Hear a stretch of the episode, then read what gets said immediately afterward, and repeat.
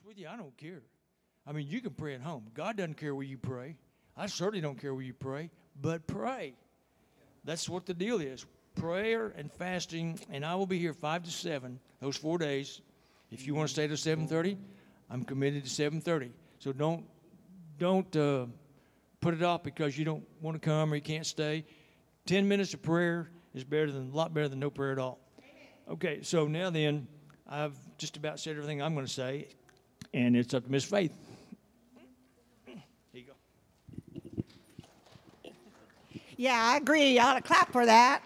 Yes. So we're going to open up the church. So before we do BGMC, I um, just want to, he alluded to the prayer and fasting that um, Sister Kim and I both had the same idea, but what Brother Joseph encouraged us with uh, last Sunday night just really pricked our hearts. And so um, we got with the deacons, and with their approval, we have we have a calendar out front on the information booth with a highlighter. You don't have to write your name down because this is not a competition to who can pray and fast the most.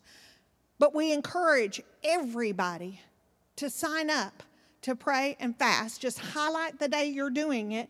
And if you want to do more than one day, hallelujah.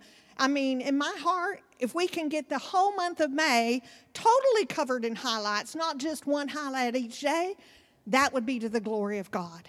Because we need to be praying and fasting for God to call the exact right pastor to our church.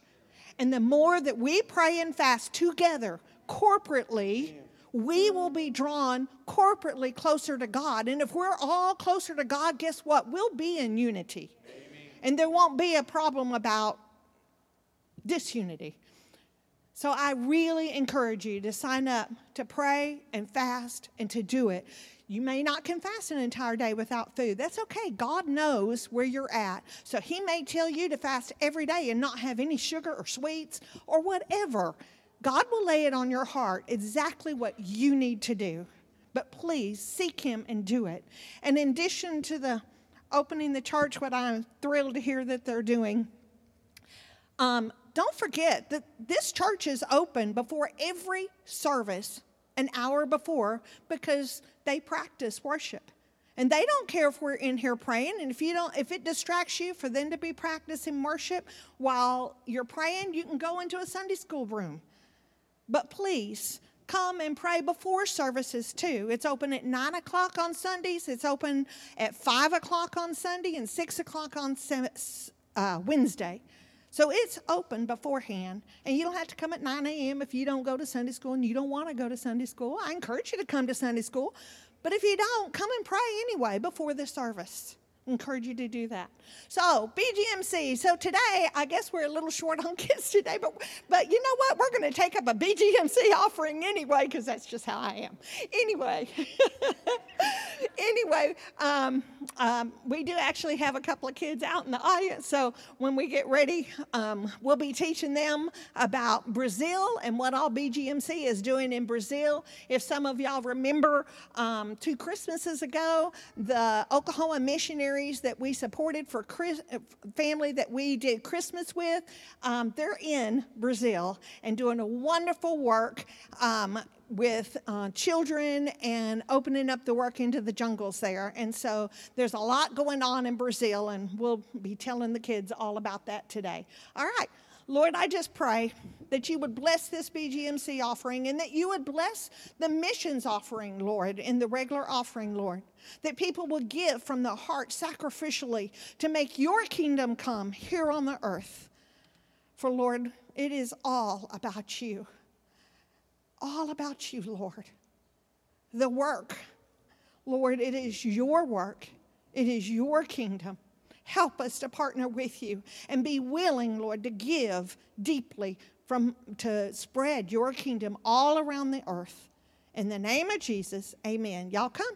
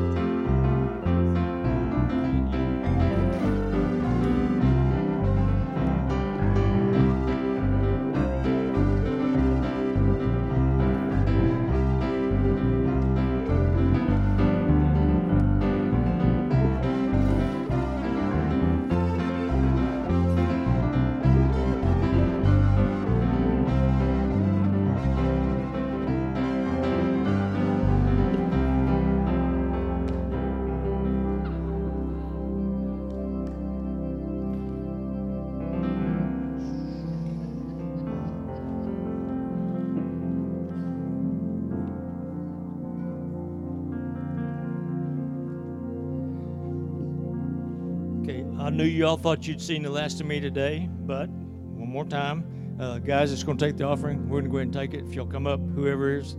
Um, I also I want to for this week when I open the church, I would like for you to come in the back door, if you don't mind. Um, I don't want to open all the doors because then I got to go around and lock them all back up. But anyhow, if y'all will come to the back door.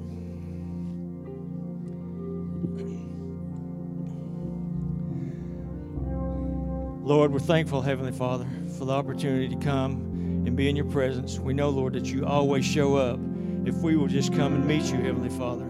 Thank you, dear Lord, for the many blessings that you bestow upon us. We pray, Lord, that you will bless this offering and use it for the glory of God, for your kingdom, for your work, for your people, Heavenly Father. In Christ's precious name we pray. Amen. Go ahead and start that first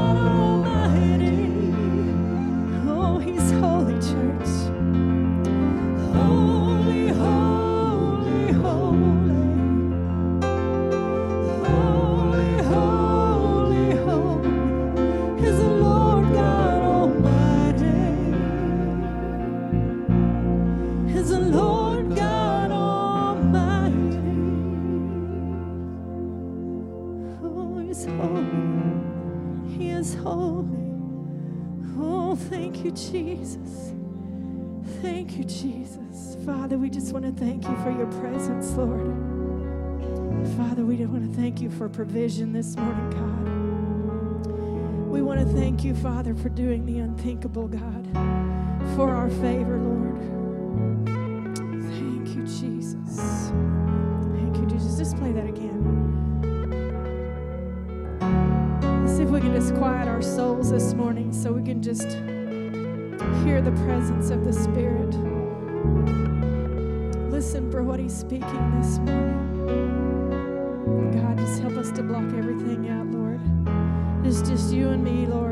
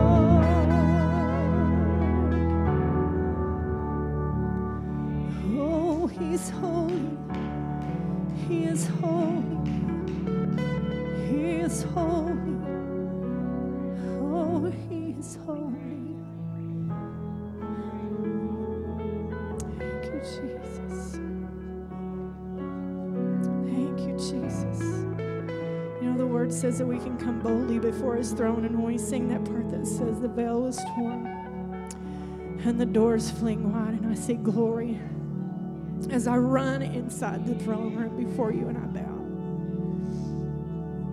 Father, help us to run before the throne room, God. Whatever the situation may be, help us to run to you, Father. Father, we just want to see your face this morning. We just want to bow before you, God, in reverence, God, in honor,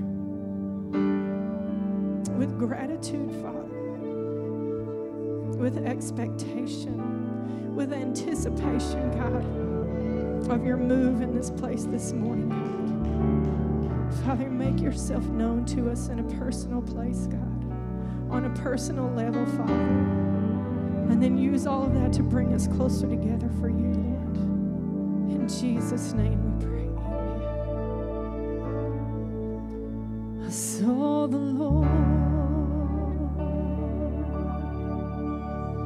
seated on his throne. He was clothed in glory, exalted high, and the train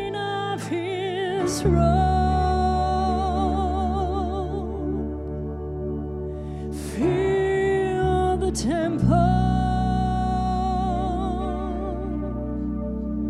as the angels circled round him and they cried,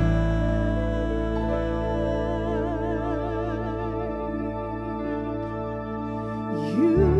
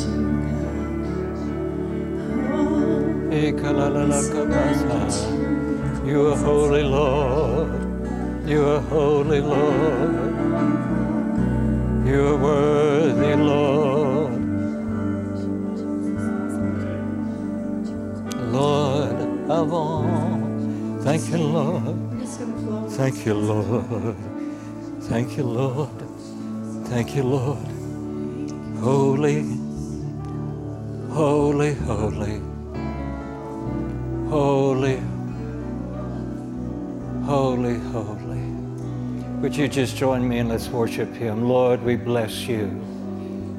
We magnify Jesus.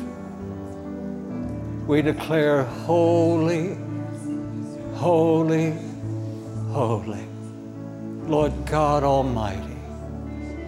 Lord, we long for the day when the earth will be filled with the knowledge of the Lord. We long for the day when every knee will bow and every tongue confess that you alone are Lord. And Lord, right now, right here in this place, today, Lord, of our own free will, we proclaim Jesus Christ as Lord. We say, Holy, holy, holy. You are God perfect. You're God without flaw. You're God without fault. You are God without failure. We declare holy, holy, holy is our God. We bless your name. Hallelujah, hallelujah. I sense a spirit of revival coming to this church. I thank God for the stirring of His Holy Spirit. Can you say amen? Amen. Amen. I want to go into a prayer time with you this morning, and, and I brought my anointing oil. Um, I had someone kind of a combination of just being sweet and also being maybe a little bit funny. They said, Hey, we gave you a week off last week, you know, and I didn't get to be with you la- last week, but I think I've been with you enough that you know my heart and I bring my anointing oil, and I want to be able to pray for you in whatever need you may have. One of the traits that I see over and over more than once, just before Jesus does a miracle, the person is brought to Jesus, or the person makes their way to Jesus, or Jesus makes their way to them, but they come into contact. And over and over, I, I see Jesus do something, and he, he does this. He says, What do you want me to do for you? And I, in fact, in the story today, that's what happens. There's an individual that has a need, and, and I'll tell you, the need is very obvious. And Jesus says, What do you, what do you want me to do for you? And I, I know there would be people maybe around that would say, Hey, don't you notice he's blind? It's pretty obvious that But the reality is this Jesus was asking you, the individual, what do you want me to do for you? And so the question was not to those that were around, because blind Bartimaeus had been blind for quite a while. They knew he was blind. It's pretty obvious to anybody that was there that he wants healing of his blindness. But Jesus still asked the question, What do you want me to do? You've got to recognize something very important, church, and that is, is this your mama can't do it for you, your daddy can't do it for you, the preacher can't do it for you. You got to be willing to seek God for yourself. What do you want God to do for you? And that's this prayer line. And so, as we go into a prayer line, what I ask you is, what do you want God to do for you? Whatever your need is, I believe there's an answer. I believe Jesus Christ is greater than our biggest need. Can you say amen? In fact, let's just kind of evaluate that a moment just before we go to prayer. If there was a need that is a need that we all share, and probably our, our greatest need that we share is the fact that one day we will die. But I get to tell you that Jesus conquered our greatest need. If you remember with me, there was a widow in, uh, in Nain, the city of Nan. They were having a funeral procession, and Jesus interrupted the funeral procession and, and brought that young man back to life. If you remember, there was Lazarus that was stinking dead. He had been dead for three days. By now he stinketh. And the reality is, is if you remember with me, Jesus went and stood at the tomb and said, Lazarus, come forth and he came out. The reality is, our greatest need, yeah, probably death, but the reality is, Jesus conquered, overcame our greatest need. And so, if you're here this morning, you are battling cancer. If you're here this morning, you want your marriage restored. If you're here this morning, you want delivered from any addiction whatsoever. You want delivered from porn. You want delivered from uh, some type of chemical drug. I'm going to tell you, not all drugs are bought under in the black market. There's some drugs you get from a pharmacy. And God may be dealing with you about some pharmaceutical drug. When you go back to the original Greek of the word sorcery, the word sorcery comes from a word pharminica. Literally, it's where we get the word pharmacy. And I believe that there is such a thing as depending too much on the things of man and not enough on God. Now, I'm not telling you what to do, I'm telling you this. Jesus is asking you, what is your need? What do you want God to do for you? If you're here this morning, you have a need you want to give to the Lord, would you please just come and stand across the front? I want to anoint you with oil. We're going to pray for God's miracle for you. I'd like to invite the deacons and the deacons' wives and anyone else that would like to join us. If you would, I'd like to invite you to come and stand with us in prayer. God bless you, dear. I'm having an MRI. I'm not worried about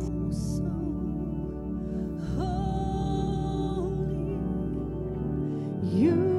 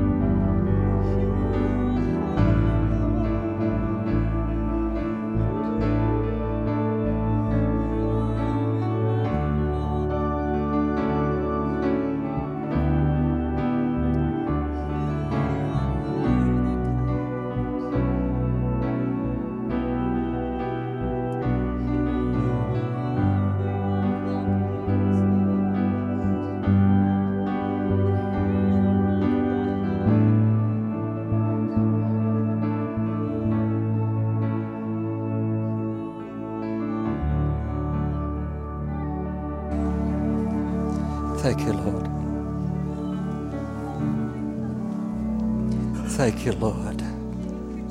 Thank you, Lord. In fact, let's do that together. Let's just thank Him together. Lord, thank you.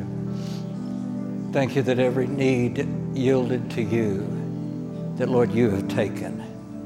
And thank you, Lord, for the answer. Our trust, our confidence is in you. Thank you for your every promise. Thank you for every provision. And thank you for meeting in these needs. We declare you the answer. And we come back and say, Thank you. Thank you, Lord. Thank you for meeting with us. And thank you for that special touch. To you be the glory, Lord. Amen. Amen. God is good. Amen. God bless your hearts. You can be seated. I love Jesus. How about you? Love the Lord. God bless you. Thank you for being here this morning. Thank you, musicians. Julie, bless your heart. We appreciate y'all very, very much. Would you be a blessing to them? Please just encourage them. What a blessing you are.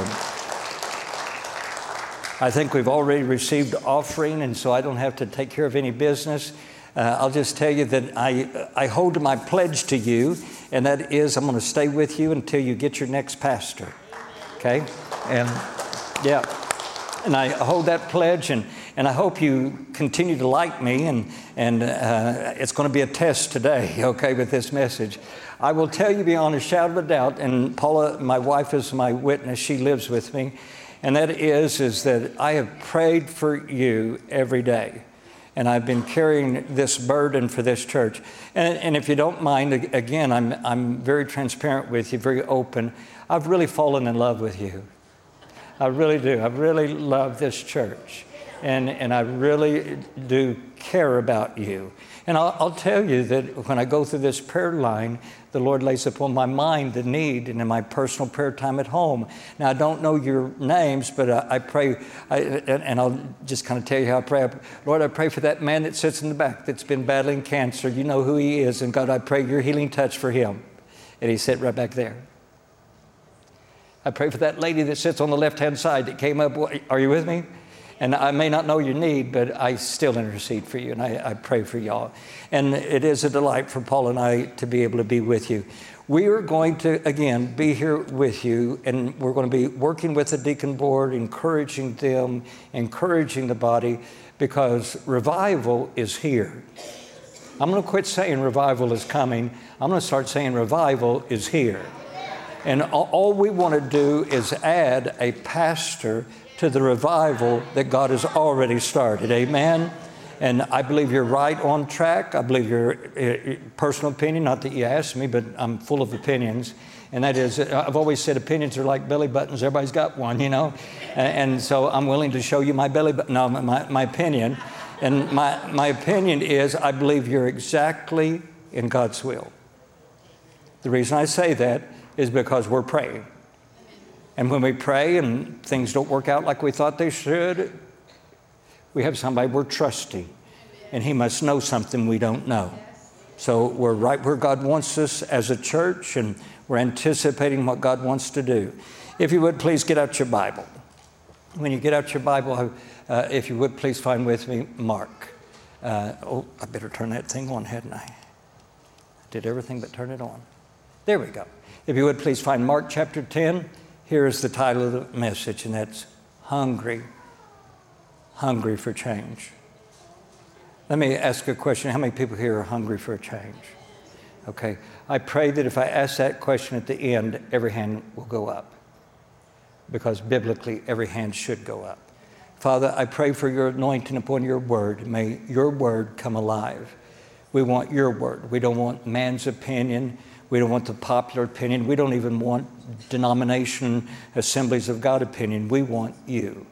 So, Lord, may your word come alive to our hearts, and may the outcome of your spoken word be everything you want it to be, Father, for these people this time, right now. In Jesus' name, amen. If you would please, Mark chapter 10, it is the story of a gentleman who is blind.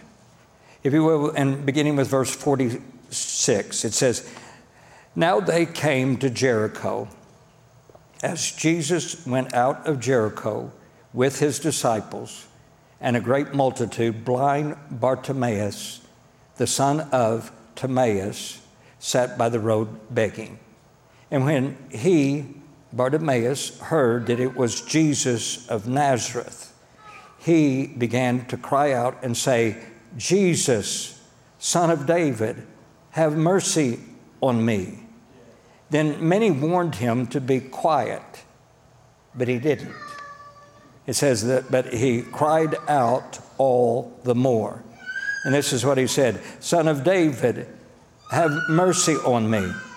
So Jesus stood still and commanded him, Bartimaeus, to be called. Then they called the blind Bartimaeus, saying to him, Be of good cheer, rise, he is calling you. And throwing aside his garment, he rose and he came to Jesus. So Jesus answered and said to him, Here's that question What do you want me to do for you? Now, I think again, and I'm not being well, yeah, I may be a little bit mouthy, but I think again, it's pretty obvious what he wants. Would you say yes? I mean, the guy's blind, and, and now he's been big, he's been crying out, okay? Uh, but Jesus wants to hear it from him. And so Jesus answered and said to him, What do you want me to do for you? The blind man said to him, Rabboni, that I may receive my sight. Then Jesus said to him, Go your way, your faith has made you well. And immediately he received his sight and followed Jesus on the road. And I got to say, Amen. I, I, love that. I love that story. If you will, let's break it down just a little bit. And, and I am a preacher teacher. And so let's get a little bit of teaching. Let's understand what we're looking at. Verse 46 is the only place in Scripture where you'll see the name Bartimaeus. I'd say probably if you've been a Christian for very long, when I say Bar- Bartimaeus, uh, you're pretty familiar with the name. It's only mentioned one time. If you have a PC study Bible, put in Bartimaeus in the concordance, search it out, and you'll see one time, and it's here in Mark. Um, if you will, Mark, Matthew 20 and 30 is the same timeline. If you've got your Bible open at ver- chapter 11 is triumphal entry. So we have the time frame.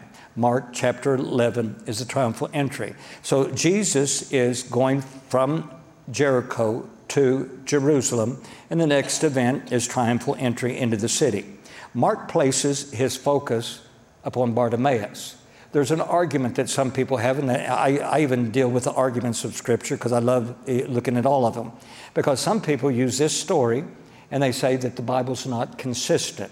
Because when you go back to Matthew chapter 20, it tells us that there was two blind men. Okay, now notice with me. Uh, Bartimaeus, the word bar in front of somebody's name means son of. Uh, if you will, Simon Bar Jonah is Simon, son of Jonah. So bar in front of a name means son of.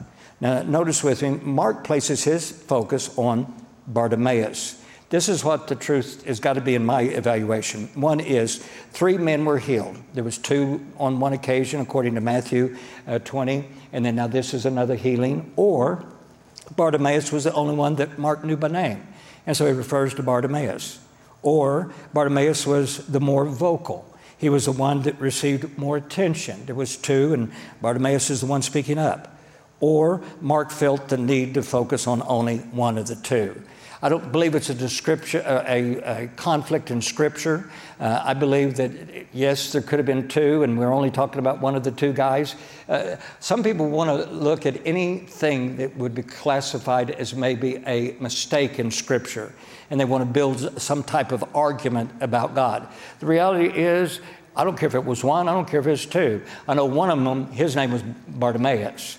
Uh, if you will, in Bartimaeus, we see three required traits if we want a spiritual change. Okay, let me ask again how many people would like to see a change in this church? Hold up your hand. We're voting, and, and God's looking. No, come on, come on, get with me a moment. Air your armpit just a minute. Here we go. Uh, uh, I would like to see a change. Uh, I'll tell you one change I'd like to see. I'd like to see you get a pastor.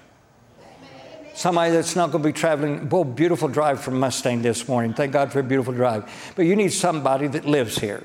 You need somebody that is going to be here Sunday morning, Sunday night, Wednesday night, going to visit you when you go to the hospital, going to marry your kids, going to bury your dad, uh, going to be here as your spiritual. Anybody say amen? Uh, you need that. You, you want that. That's a change that we want in this church. Let's see what is necessary for us to experience change. Number one, you got to desire it, you got to want it. Spiritual change is not going to happen in your life automatically. It's only going to happen because you want it. You will not accidentally read through the Bible in one year. I've done it a few times. You're going to have to read four chapters every day. If you miss one day, next day you're going to have to read eight.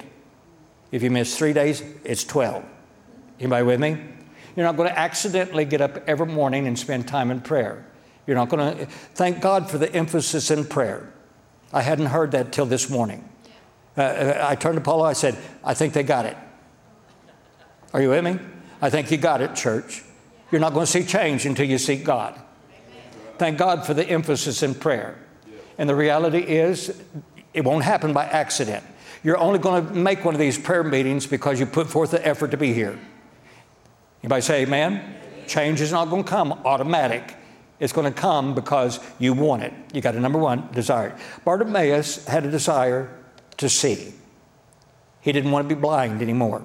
He was ready to be whole, to be complete, to be without a limitation. He wanted to be something other than a beggar. If you will, he reached the place that he wanted more for his life than what he had. He recognized that there would not be a better opportunity. I'm going to tell you, I believe that we're living in the last days with all my heart. I believe that there's not a better opportunity for Lone Grove Assembly of God Church to experience a revival. Not a better opportunity. I'm convinced that God wants us to go out like we came in in Acts. He wants us to go out with a spirit of revival. Okay, this is the only record of Jesus visiting Jericho. Jericho is loaded, lo- located 15 miles outside of Jerusalem, so it's very close to Jerusalem. Bartimaeus had this desire to, to be changed. I want you to see something with me that you do not want to be, and that is you do not want to be stiff necked. If I was to ask, okay, how many people want to change? Hands would go up. That's people who desire change. If there'd be anybody, and I didn't see this, and, and I didn't scan 100%, but uh, I didn't see that. If somebody was like this, I'm changing. Okay, let me tell you what your problem is. One is you need to pray through and the other is you're stiff necked. Uh, the word stiff neck is, is nine times in Scripture. It means hard, obstinate, stubborn in their willingness to turn and change.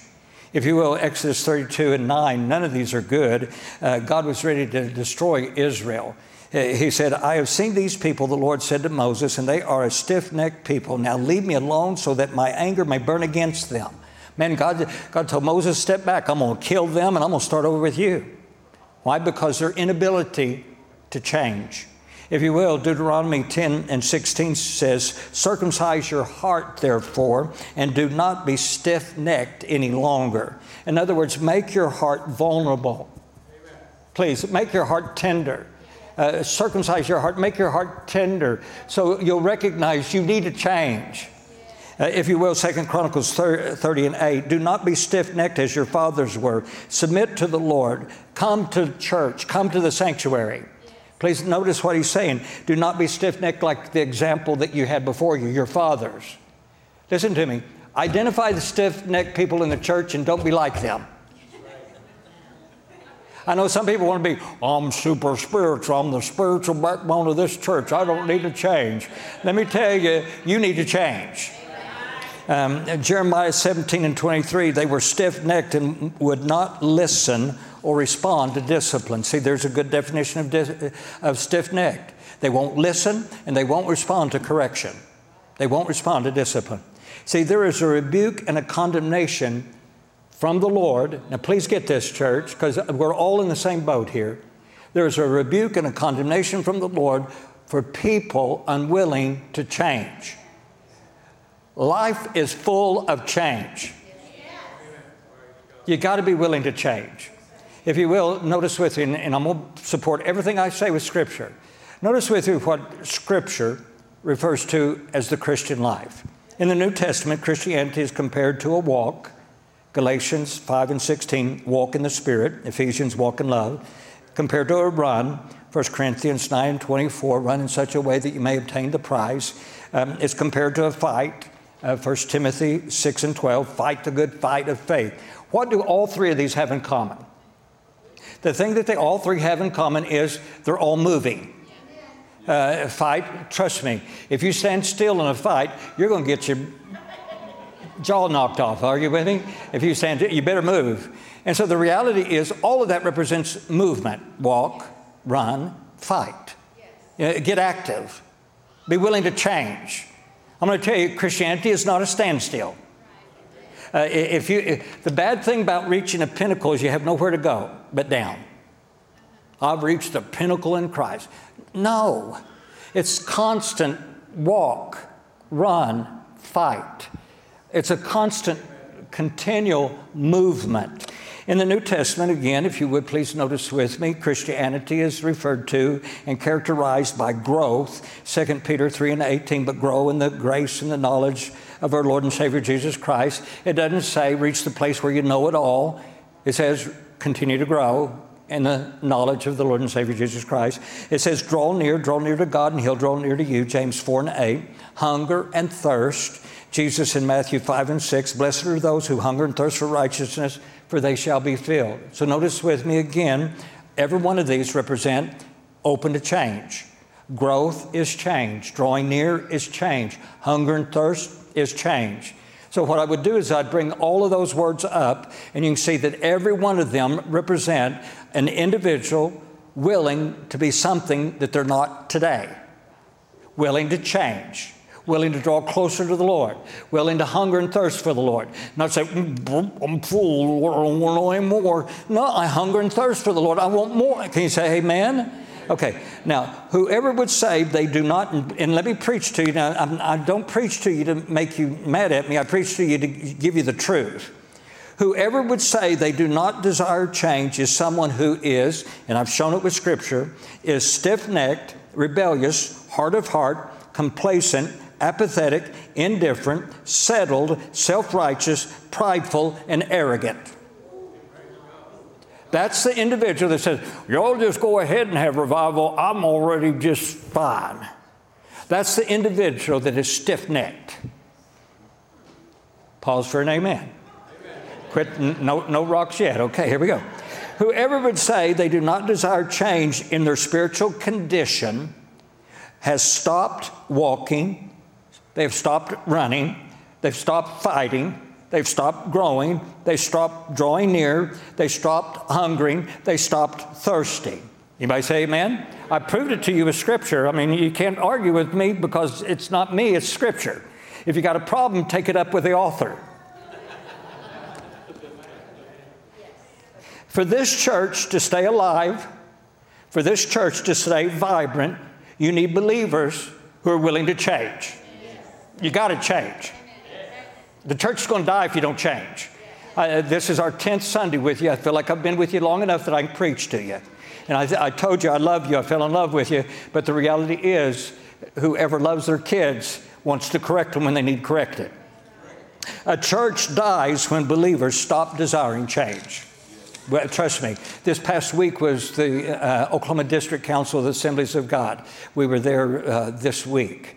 And the reality is, not every church has a good report. There are churches that are closing down all across America. And I got to say, God help us. Uh, the, one of the statistics that were give, was given is that we have over 450 Assembly of God churches in Oklahoma, and we have over 2,500 dispensaries in Oklahoma, marijuana dispensaries. That tells you we got a problem. Anybody say amen? I mean, we got 450 churches and 2,500 marijuana stores. God help us. And that's Oklahoma. That's the buckle of the Bible Belt. God help us. Okay, what change am I talking about? Because just to keep it clear, because I, I, don't want any questions, and, and I think you know even now when I preach, I want you to be able to leave there and say, wow, I know what that guy said. I don't want you to leave and say, well, I wonder what he meant by that. I, I'm going to tell you. What change are we talking about? Change in desiring the baptism of the Holy Spirit. Change in desiring to grow in the knowledge of God's Word uh, bringing your Bible and, and bringing maybe a notebook and saying, I want to grow in the knowledge of the Lord. Change and desire to operate in the gift of the Holy Spirit that God has invested in you. Because the reality is, if you're a Christian, there is a gift that God has invested in you. And you need to start operating in that gift. You need to change in getting aggressive and bringing in lost souls. Let me say that again. You need, you need to change in getting aggressive and bringing in lost souls. This is not a bless me club of a bunch of Christians patting each other on the back. We need to reach the lost and get them in here so they can hear, feel the Holy Spirit drawing them, hear the gospel, and respond with salvation. Uh, we need change in letting praise and worship be focused on God and not the style nor the leader. Uh, we need to change in focusing and or refocusing uh, and becoming a, des- a desperate Christian interceding for your lost family. If you've got any lost kids, any lost grandchildren, you ought to be desperate in your intercession for their soul. We need to change in refusing to accept the physical or spiritual limitation that you're dealing with. I don't care what the physical or spiritual limitation you're dealing with, God wants to make you better than that. God wants to get you over that. You might say, well, spiritual limitations is, oh, I could never be used by God. You got this false humility. Let me tell you, quit getting over that false humility because that's the devil lying to you. And you need to step out by faith and let God use you. God wants to use you. If you will, change in supporting this church and backing this ministry and becoming a source of help. Uh, you need to find your place in this body. I'm going to tell you the thing that will make you a part of this body is when you start investing your gifts, talents, abilities. Be a greeter, help with the kids, help with the youth. Find your place wherever God wants you. Bartimaeus shows us three required traits necessary to spiritual change. Number one, you got to desire it, you got to want it. Number two, you're going to have to persevere for it. You got to persevere for change. Bartimaeus cried out to Jesus for change. Verse 48 Then many warned him to be quiet. Okay, now please look at me. And again, uh, I've been a pastor a while and I've been around Christians quite a bit. When you begin to respond to God's desire to be everything God wants you to be, when the spirit of revival comes to this church, which it is here, it's coming even more, understand there's going to be critics. I'd love for everybody. Man, uh, uh, uh, I have seen very few 100% votes. It'd be great if everybody got on board. But there's always going to be critics. Verse 48 says, Then many warned him to be quiet. Shut up, Bartimaeus. Quit. Hush. Critic. NIV, many rebuked him and told him to be quiet. See, critics surface when a believer begins desire to change. Uh, you may be here this morning, you just accepted the Lord. You may be here this morning, re- rededicate your life to the Lord today. And I'm going to tell you, when you start showing your hunger for God, critics are going to surface. They will say, There is nothing to that baptism of the Holy Spirit. They'll say, You don't need to grow in the Word. They'll say, The church doesn't want you to, to be able to operate in a gift. They'll, they'll say, Don't get too burdened down for the loss. They'll say something like, I don't uh, like that praise and worship, and, and I'm going to rebel, and I want you to be hateful towards that praise and worship team just like I am. Uh, they'll say, Don't be stirred about supporting this church. God will provide. Let somebody else do it. Critics will surface. Uh, verse 48 tells us that Bartimaeus cried out the more. I love that.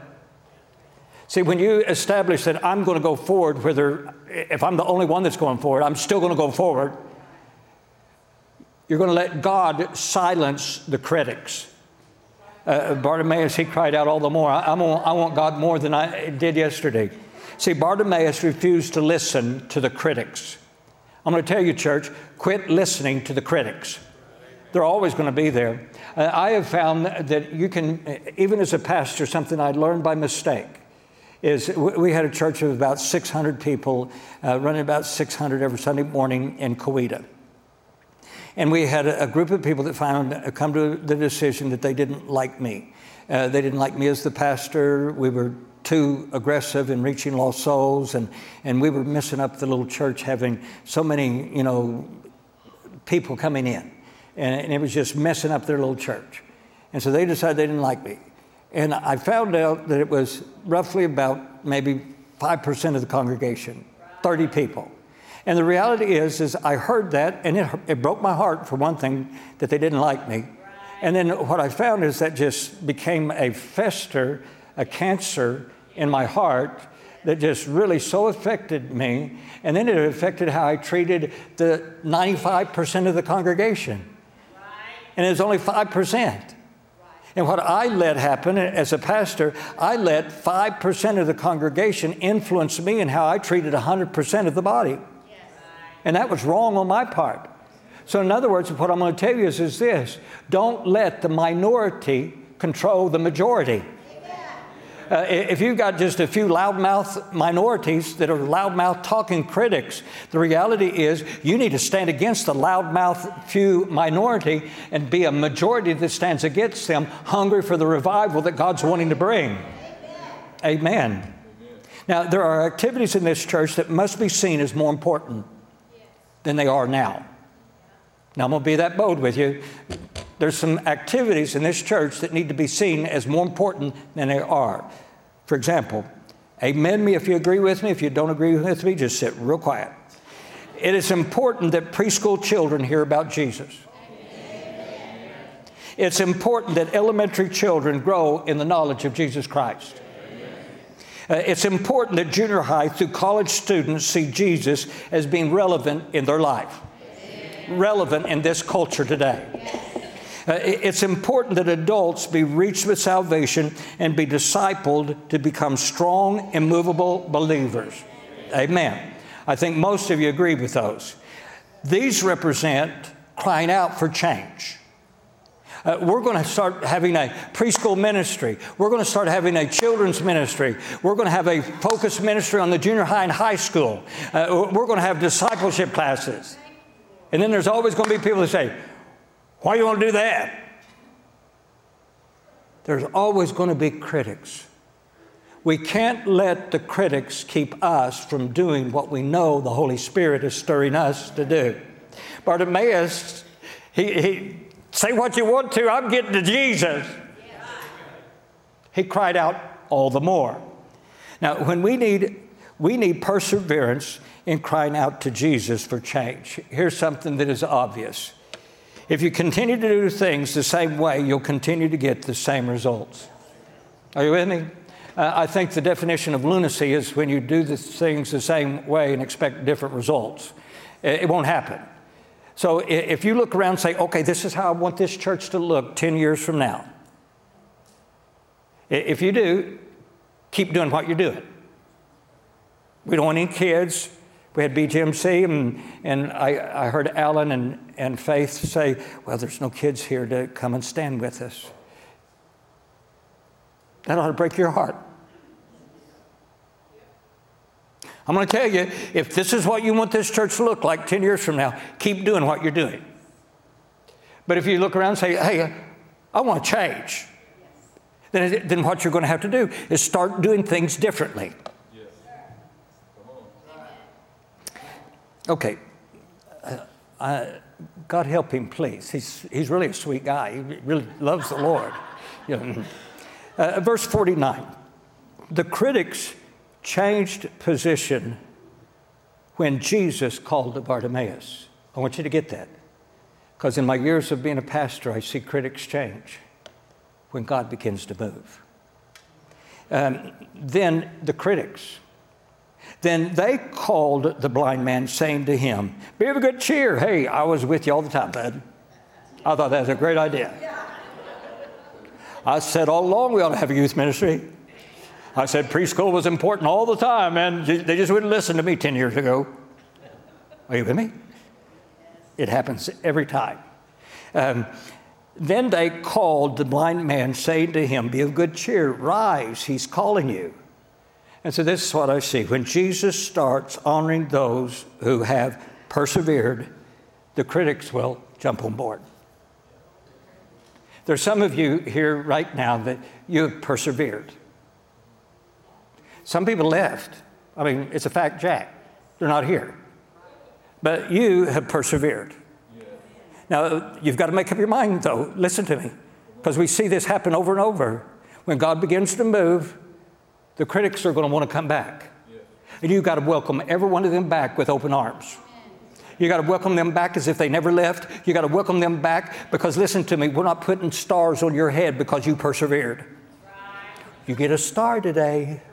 Everybody see my star? No, no. But I'm going to tell you this, please listen to me. God sees you.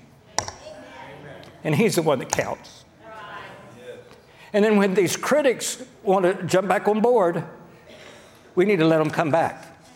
Love them to Jesus because uh, understand, we're here to build a kingdom. We're not here to build a church. Some people get that all mixed up. I'm not here to build a church, I'm here to build the kingdom of God. It just so happens that we meet here. Okay, now, if you would, when God brings revival, even the critics will say something like this Yes, I'm a member of Lone Grove Assembly of God where God is moving and there's a revival.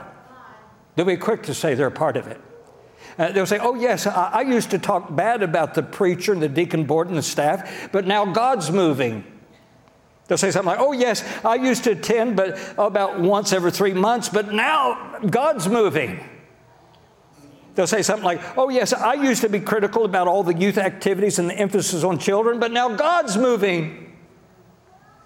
They'll say something like, Oh, yes, I, used to text during the preaching and make fun of the preacher, but now God's moving.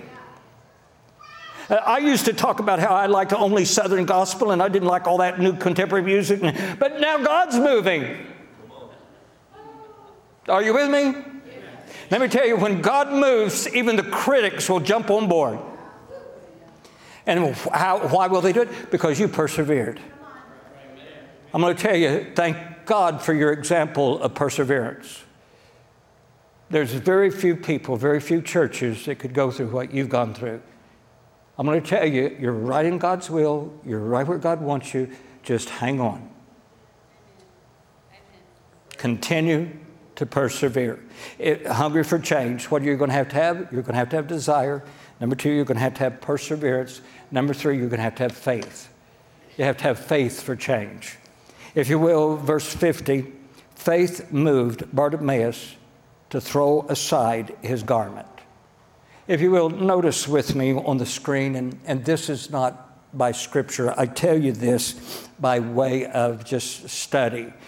And if you will, Paula told me that this comes from Jerusalem, so that's what this little scarf is. And notice with me, the book is Jewish Insights into the New Testament by Barbara Richmond. Bartimaeus needed a license to be a beggar. The license was a specific garment he wore, and the garment was required to be identified as someone that has a true need, being a legitimate beggar. I don't know if you're like me, but uh, Paul and I live in Mustang, and so we're probably about seven miles from the airport, and we go to Council, go north, and, and we go to sometimes to the outlet mall. Yeah, Paula, hoorah. And and when you hit I 40 at, at Council, on every corner, if you've ever been there, are people standing with buckets panhandling, wanting, wanting money. And I don't know if you're like me, but sometimes I question, you know, if, if you're really hungry, man, I'm going to give you money, I'm going to help you. But uh, if you're making more money than I am and you're just out here, you know what I mean? And so all those things go through your mind. And that's what this does biblically in biblical time. And that was is for them to be legitimately a beggar. And I, I know I'm, this is going to be a fashion statement here, but he had to wear a garment. And, and the garment would be just something that he would throw over him it would be a particular color. And, and the garment and the color from, from a distance, people would be able to identify and look, and they'd say, he, he's got a license. He's been checked out. His blindness is not fake. You know, you're not a doctor. I'm not a doctor. I don't know if the dude's blind or not. You know, and no, he's blind. He really is. That's what this represents. I'm really blind. I've really got a need. I'm dependent upon you to give so I survive. I need you to be, I'm, I'm a beggar. I can't work, I can't provide for myself. That's what this represents. What Scripture says that before he was healed, before the change came, he took this and threw it aside. I'm no longer going to be identified with that. I'm no longer going to be identified as a beggar, as someone who has to have somebody else give to survive. I'm no longer going to be identified or recognized as someone who can't see. Are you with me? Even before Jesus touched him, even before he could see, he said, I'm getting rid of that. He threw his garment aside. Thank God he didn't take it with him. You know, taking it with him would be saying, Well, this may not work out, so I better hang on to this. Are you with me? That's what a lot of us do. I'm going to hang on to the old me. I'm going to hang on to the tradition. We sung Southern gospel music at Singing on the Wall. You know, if you really track the history of music in the Assembly of God Church, it used to be nothing but a piano and an organ. I'm going to tell you, back in the 20s, it was an uproar when there was a guitar added. Now we're going honky tonk. now that southern, uh, going down to the bar. You can go down to the bar and get that kind of music. What am I talking about? Change. Change. You got to be willing to change. And what Bartimaeus said, he said, I'm going to change. Even before the change came, I'm going to tell you the time for you to make up your mind that you're willing to change is now. Because if you wait, you're not going to be a part of the change. You're going to be one of the critics, and then it's going to wait until later, and then you're going to be one of the ones that drag your feet into the revival. But God, I'm going to tell you, revival's here. And God wants to increase the revival. And you can make a decision this morning whether you want to be a part of it or not. I want to be a part of it, amen? I really want to take you into revival before you get a pastor. And I believe God, God is honoring that hunger. God wants to move. And man, wouldn't it be great just to pastor? You just hit the ground running with a brand new pastor, a younger guy. It, really, a younger guy. Get somebody with some energy. Amen. Okay.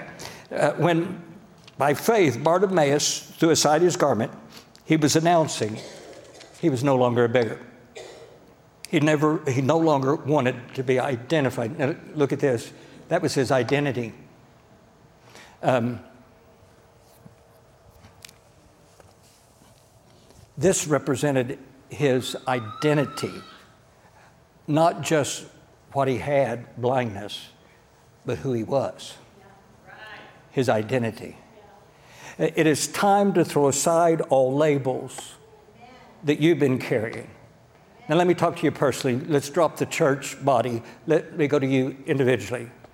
It's time for you to drop whatever label has been placed on you, throw it aside, and remove that from your identity. Well, I, am the one that has re- really always been rebellious. That's a label. Uh, I'm the one that's got a porn addiction. That's a label. Uh, I, am the one that has a, a, bad marriage. That's a label. I, I'm, I'm the one that's been identified in my family as the rebellious kid that's always going to be rebellious. That's the label I carried. It's time to take that label and get rid of it. Amen. Whatever it is. Oh, I'm the one that's got this addiction. Everybody knows that I'm addicted to this. Uh, I've got a drug addiction. I've got a marijuana addiction. I, I, am the one that's still smoking. I'm, whatever it is. It's time for us to identify. God wants to bring a change. You're not going to change until you desire it. You got to desire change. You're not going to change until you persevere to get it. And you're not going to change unless you have faith faith to believe for it.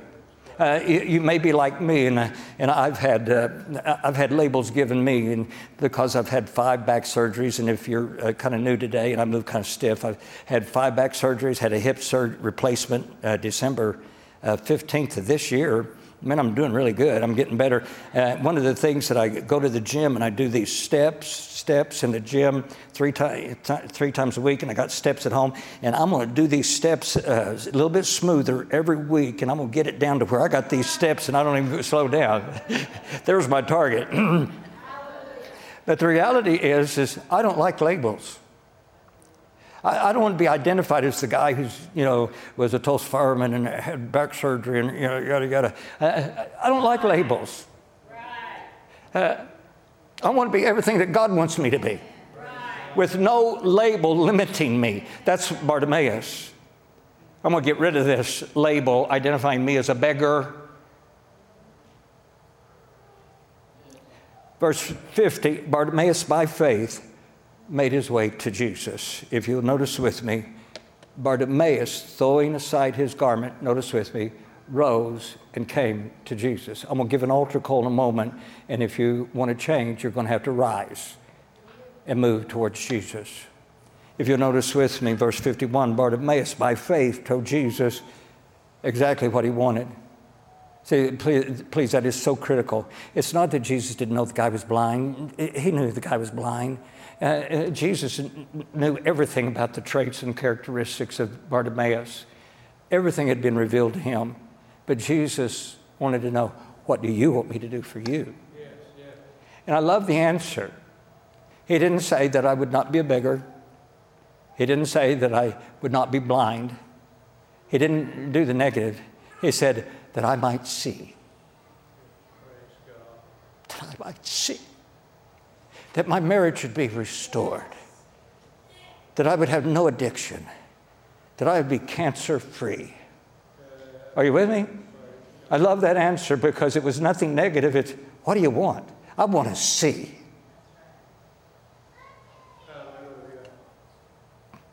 He was ready to be whole and complete without limitation. He wanted to be something other than a beggar he reached the place that he wanted more than what he had in his life. He recognized there's not going to be a better opportunity than right now. The Master is calling. The Master is calling. I'm going to tell you, there's no better opportunity than right now. I can tell you that through the power of the Holy Spirit, the Master is calling this church into change. God wants to take you to another place. God wants to take you to, in my personal terminology, to another level, to another level in God. When you reach that level, is there another one? Yeah, there is. It's a constant growth, constant growing, constant going forward. Thank God for waves of revival. I pray for a wave of revival to come to Lone Grove Assembly of God Church. I believe God is doing that work right now. My question to you is this Do you want to be a part of it? Are you willing to change? Let's have prayer. Father, I pray that right now, through the power of your Holy Spirit, you'd spread across this congregation. And Lord, I pray that you'd reveal your love, that you'd reveal your will, your plan, your purpose, your design, and that, Lord, you'd reveal your desire, your desire to meet with each one of us individually. Lord, this morning, we're willing to recognize that we need a change.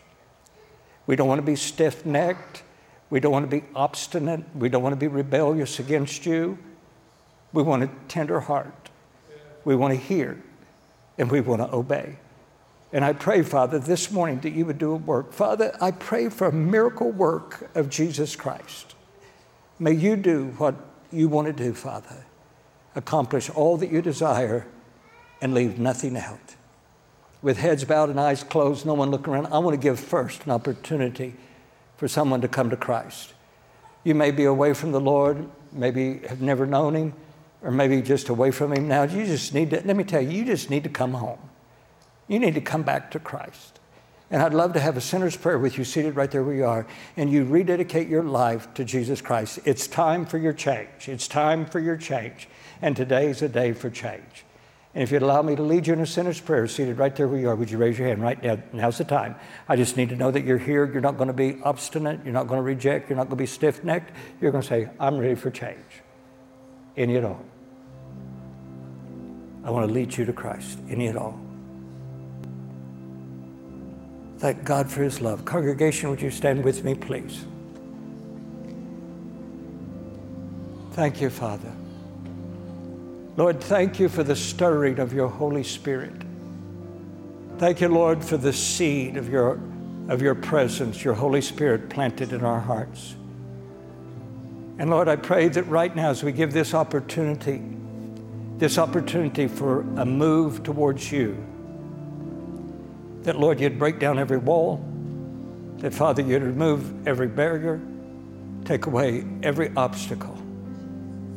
In Jesus' name with heads bowed, eyes closed, and out of just being private and personal for every individual.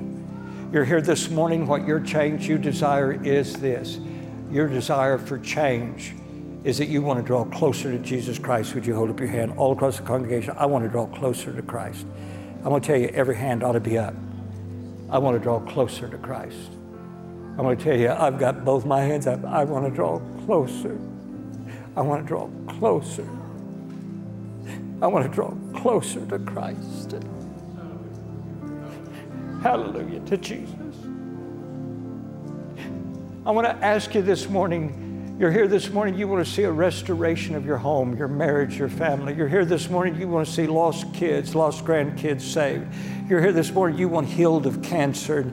You want to lose that label of being sick and and being an invalid. You want to get rid of that spirit of infirmity. And you're here this morning, you want to change from this. You want to change from that. You want to change in your finances. You want to change. If you're here this morning, you desire a change, I'm going to tell you the Master is calling. But you're going to have to respond. The altars are here, and and this is where you meet with Jesus. Jesus is here and Jesus is calling to you.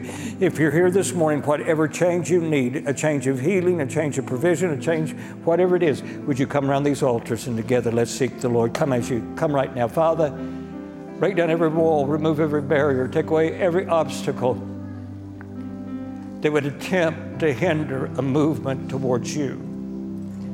And Lord Jesus, just as you called out to Bartimaeus,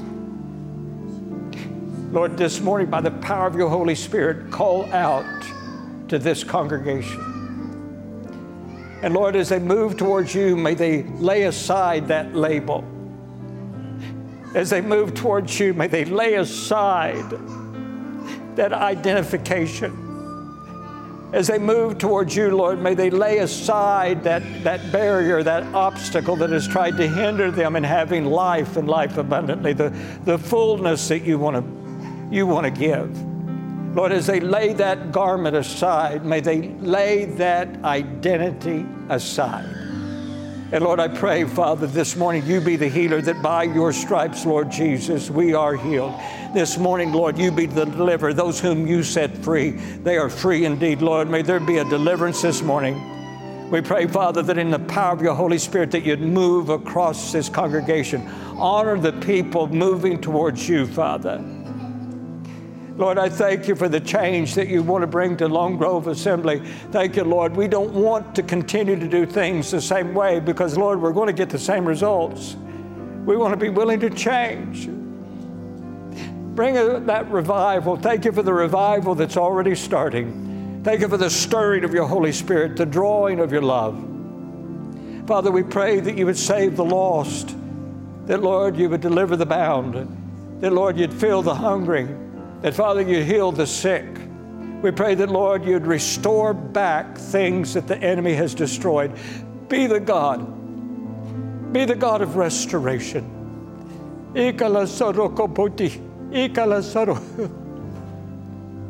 Have your way.